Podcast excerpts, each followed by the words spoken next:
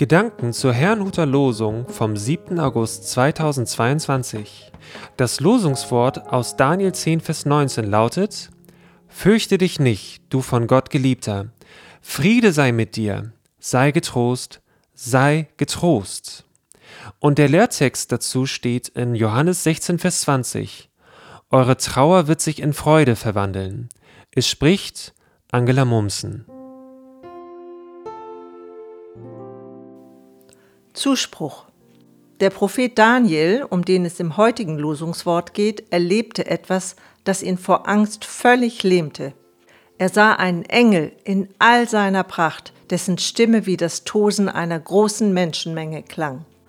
Daniels Begleiter sahen das zwar nicht, doch fiel ein großer Schrecken auf sie, so dass sie flohen und sich verkrochen.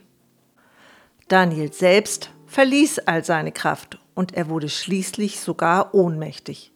Doch der Engel richtete ihn wieder auf und sprach ihm zu. Dennoch schwanden Daniel die Sinne fast erneut, bis ihn jemand anrührte, von dem es heißt, dass er aussah wie ein Mensch. Dieser stärkte Daniel sowohl durch seine Berührung als auch durch seine Worte. Er sprach ihm zu, von Gott geliebt zu sein und machte ihm Mut. Und im Gegensatz zu dem herrlichen, aber auch furchteinflößenden Engel sah er eben nur wie ein Mensch aus. Diese Begebenheit schildert sehr eindrücklich, dass die Begegnung mit himmlischen Dingen über unser Fassungsvermögen gehen kann. Daniel war jemand, der Gott suchte, als sich dieser aber offenbarte, kam Daniel an eine Grenze, bis der, der wie ein Mensch aussah, ihm über die Grenze half. Ist das nicht genau das, was Jesus Christus machte, als er Mensch wurde? Er überwand die Grenze zwischen Mensch und Gott, indem er wurde wie wir. Durch ihn kommt uns das Himmelreich nahe, ohne dass wir uns fürchten müssen, denn er trug unsere Schuld. Und durch seine Auferstehung zeigte er, dass er sogar die Grenze zwischen Leben und Tod überwunden hat.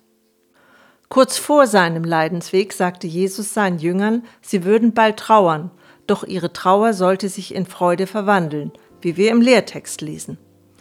Die Jünger rätselten, was er damit meinte, und als er gefangen genommen und gekreuzigt wurde, verstanden sie noch weniger.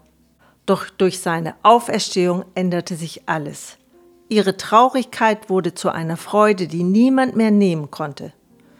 Diese Freude in und über Christus ist es, die uns auch heute Hoffnung gibt. Ich wünsche Ihnen einen gesegneten Sonntag.